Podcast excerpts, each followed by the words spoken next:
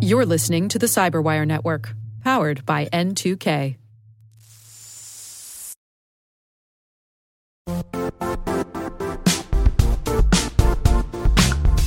And now, a word from our sponsor, Zscaler, the leader in cloud security. Cyber attackers are using AI in creative ways to compromise users and breach organizations. In a security landscape where you must fight AI with AI, the best AI protection comes from having the best data. Zscaler has extended its zero trust architecture with powerful AI engines that are trained and tuned by 500 trillion daily signals. Learn more about Zscaler Zero Trust Plus AI to prevent ransomware and AI attacks. Experience your world secured. Visit zscaler.com slash zero trust AI.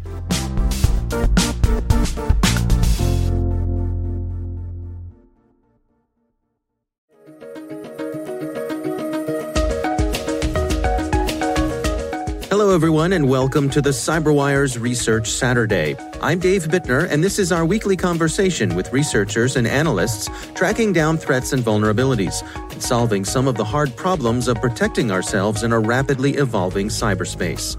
Thanks for joining us.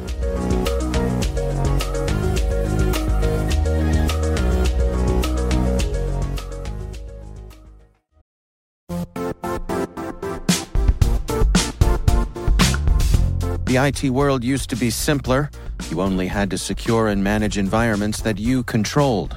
Then came new technologies and new ways to work. Now, employees, apps, and networks are everywhere. This means poor visibility, security gaps, and added risk. That's why Cloudflare created the first ever connectivity cloud. Visit cloudflare.com to protect your business everywhere you do business.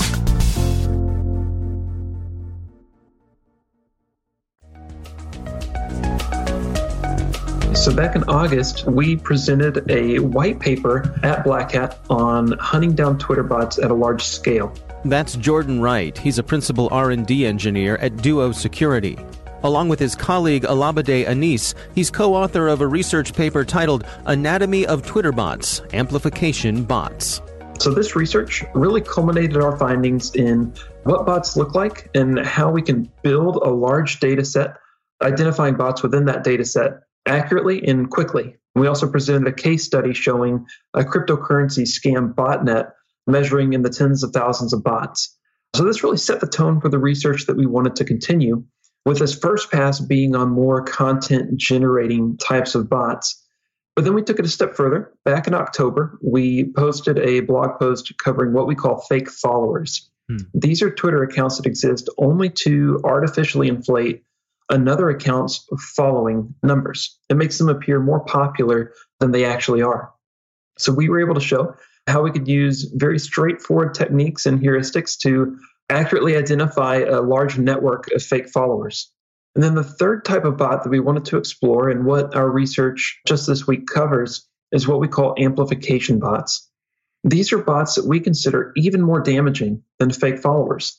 So amplification bots work by actively retweeting or liking tweets. Their goal is to make information appear more credible than it is, as well as distribute it to a wide audience of unsuspecting users.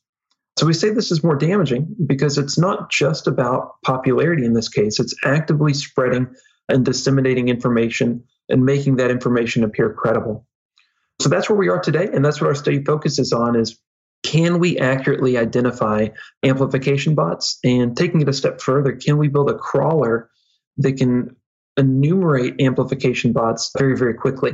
All right. Well, you all started out here with the research kind of trying to establish what was normal. Can you take us through? What was the process there?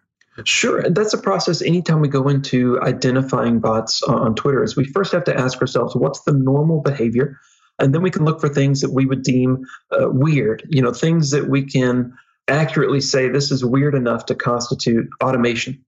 So in this case, we took the same data set that we built during our first round of research, uh, which consisted of 576 million tweets. And we asked ourselves, what does the ratio of retweets to likes look like? Hmm. So in this research, we only wanted to focus on amplification bots that retweet tweets. We didn't focus on those that like tweets because there wasn't API uh, endpoints in place where we could gather that information very easily. Hmm. So, looking at these ratios, it intuitively makes sense. You know, if you're on Twitter, you're scrolling through, you'll notice that generally tweets will have more likes than retweets. This yeah. makes sense because it's kind of a lower impact action. Uh, I'm not spreading it to my own followers, I'm just acknowledging that tweet. And we found the same thing within our data set. So, in fact, we found that 80% of the tweets in our data set had at least more likes than retweets. Hmm. So, we can say that it's fairly weird for a tweet to have more retweets than likes. And again, this intuitively would make sense if you're just scrolling through Twitter. Right. So, this was one metric that we used to identify if a tweet was being actively amplified. And we were really conservative. You know, our estimation for whether or not it was amplified was does it have five times as many retweets as it has likes? Hmm. Because looking through our data set, we found that's very, very weird and doesn't happen much at all. And so that was one heuristic that we used. And we used two others as well. The first is how chronological a user's timeline is. Most users, as they're interacting with Twitter, will have a fairly chronological timeline. I'm going to author tweets, and those are going to be in order. The things that I retweet are generally going to be in order. There's going to be the rare scenario where perhaps I stumble across an older tweet from a while back that just caught my attention, but in general, things are going to trend in one direction. Now, let's just pause there for a second to make sure I understand what you're saying. So, what you're saying is that uh, uh, both the tweets that I generate and the tweets that I'm interacting with will have basically a chronological sequence to them. There won't be a lot of jumping around in time. Is that how you describe it? That's exactly right. And we call those jumping around in time inversions. Uh, the idea being if the next tweet in my timeline is, let's say the, the, the tweet before was older, and then my tweet is newer in that case. But then if I go back in time, that's an inversion. I hmm. went from older to newer to older. And that sh- could happen occasionally for normal timelines. But in the case of bots, we found that happens much, much more frequently. This is because whenever they get their orders to go and retweet uh, certain numbers of tweets, they could be older tweets, they could be brand new tweets, but it's really all over the map, these inversions. We, we see a significantly higher number of them for what we would consider bot like behavior. Hmm. So when you're looking at one of these bots, do you see that, oh, this particular bot has been assigned to start retweeting from this legitimate account? Is, is it that straightforward? We see a mixture of accounts that they're retweeting. We of course can see, you know, who they're retweeting, uh, right. and that gives us an indication on who they're designed to go and, and, amplify, whose content they're designed to go and amplify. And it may be the case that it's one person, it may be many people from a really diverse set of backgrounds and interests, which is uh, another indication that perhaps this is automated bot like behavior because there is no clear trend in the type of content that they're amplifying. Hmm. And on that note, that kind of leads into the third heuristic that we used during this research, which is how many tweets in their timeline were retweets. So the average user, their timeline consists of right around 37% retweets. Usually they're going to have more than that being original content that they author themselves. Hmm. So whenever we want to consider if an account is bot like, one of those heuristics that, that we apply is whether or not their timeline consists of 90% or more retweets. This is because the bots that we encounter, that's really all they do. They just retweet content. So, using these three different heuristics, how many tweets in their timeline are retweets? Are they amplified, having that five to one ratio of retweets versus likes? And how many inversions they have allows us to very accurately identify amplification bot like behavior. Now, help me understand. There's a there's a part of this that uh, there's a little puzzling to me. So I can understand someone going out there and paying for followers so that it appears as though they have a, a larger following than they have. But with these amplification bots, who's following them that these retweets would matter? There's really two goals to having tweets being amplified. The first is a wider reach. And to that point, you're right. It's really hit and miss uh, depending on how many legitimate users are following these bots that would, as a result, see this content. Hmm. So that's going to be kind of a mixed bag in terms of how effective that is. But the other goal is to make information seem more credible or popular than it actually is. Hmm. The goal of this could say, uh, you know, if I'm a content creator, maybe I want to appear more as an influencer. I want to appear that my my the content that I put out has a wider reach than it actually does. Uh, for people coming and looking at my profile after the fact and trying to get that sense of whether or not they should follow me. And likewise, it also gives a higher incentive or higher likelihood that a user is going to engage with a tweet. So, bringing this back to the security space, you could imagine that if a tweet has a malicious link in it, and I want this to be broadcast to unsuspecting users, the more retweets that this has, the more legitimate it may seem, and the more likely we could assume users would be uh, to engage with that tweet and to click on the link to that malicious content. Hmm. Yeah, it's almost like um, I don't know decoy ducks, right, in a pond to attract real ducks for for a hunter. Exactly. And, and really, we saw a great example of this in our initial research. Whenever we studied the cryptocurrency scam botnet, we actively saw accounts being created with the sole purpose of liking these scam related tweets. So we see this in action in the security space, and we see this actively being used to promote malicious content. So, in the research, you have some examples, some bots that you highlighted here. Can you uh, take us through, describe what does a typical bot look like? Sure. So, really, it falls down to those three heuristics that we mentioned earlier. We can use one example that we give in the post to really highlight. The first is that this account that we're looking at, uh, the first tweet on its timeline has roughly 970 retweets and only 164 likes. Hmm. This is a ratio of almost six to one, which is incredibly rare. Looking across our data set of 570 some odd million tweets, we only saw this occur 0.2% of the time. So if we see the same ratio throughout their entire timeline, that's very, very odd and highly indicative of foul play to some extent.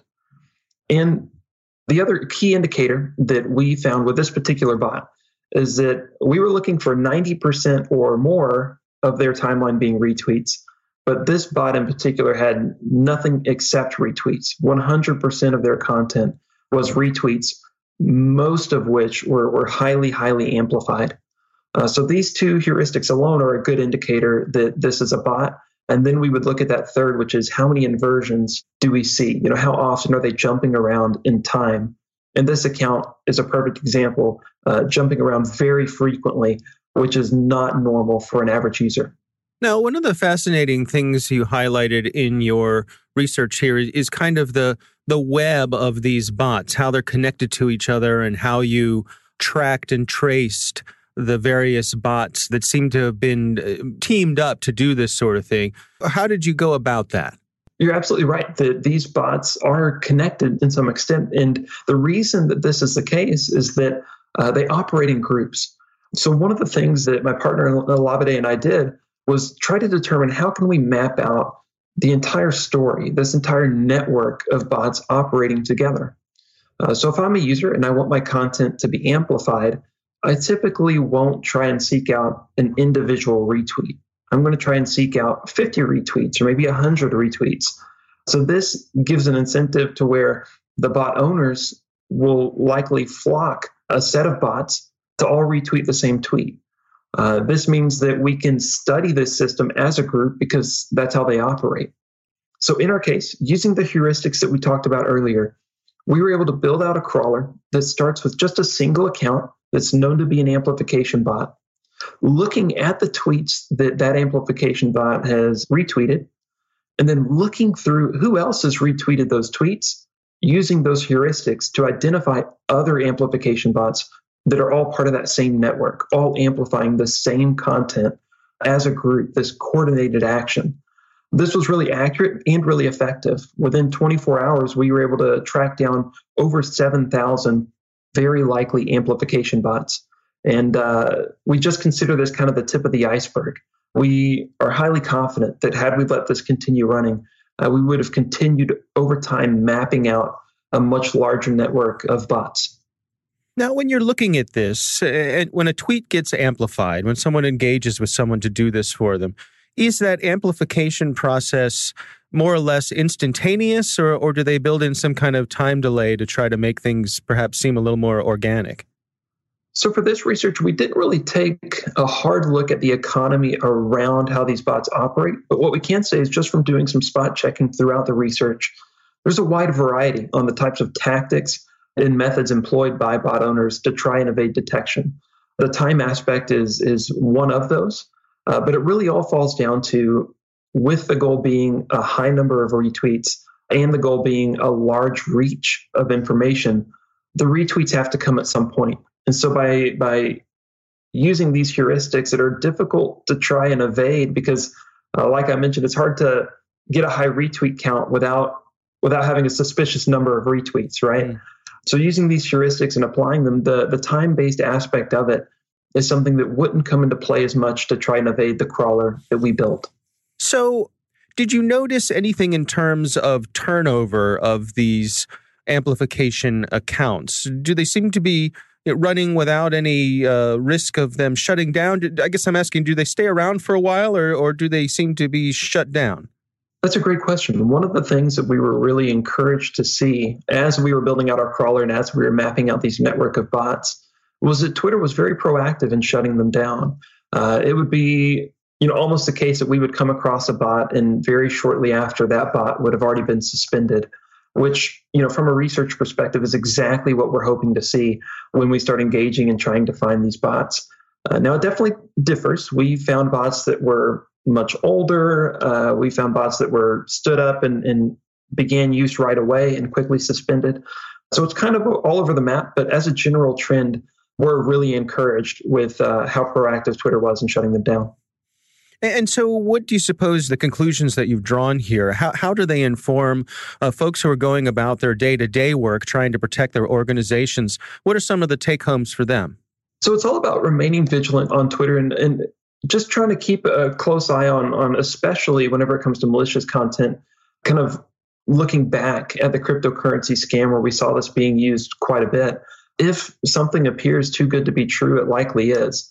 But the other benefit of our research is really focusing on enabling other researchers to take our work build on it and improve it in really interesting ways. And we're already seeing that happen which is really exciting. We're hmm. seeing third party researchers come to us saying we were able to take your tools and your methodologies and apply it to this particular discipline or apply it to this particular area with these really fantastic results, which is just the, the very best thing that we can hope for from a lab perspective.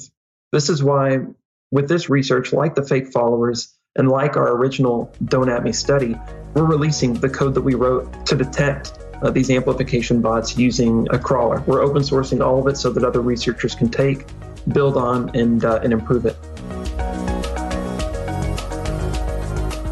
Our thanks to Jordan Wright from Duo Security for joining us. Along with his colleague Olabode Anise, he's co author of the report Anatomy of Twitter Bots Amplification Bots. That's on the Duo website. We'll have a link in the show notes.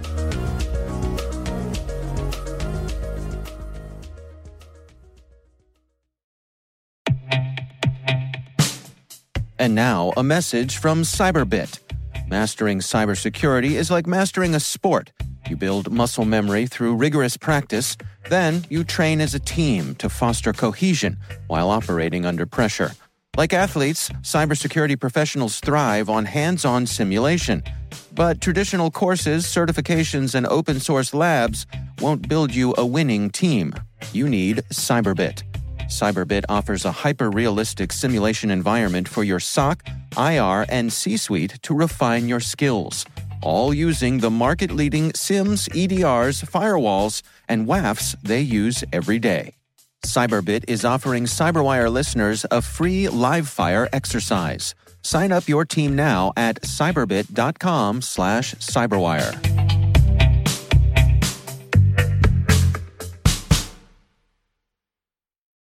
The Cyberwire Research Saturday is proudly produced in Maryland out of the startup studios of DataTribe, where they're co building the next generation of cybersecurity teams and technologies. Our amazing Cyberwire team is Elliott Peltzman, Puru Prakash, Stefan Vaziri, Kelsey Bond, Tim Nodar, Joe Carrigan, Carole Theriault, Ben Yelin, Nick Veliky, Gina Johnson, Bennett Moe, Chris Russell, John Petrik, Jennifer Eiben, Rick Howard, Peter Kilpe, and I'm Dave Bittner. Thanks for listening.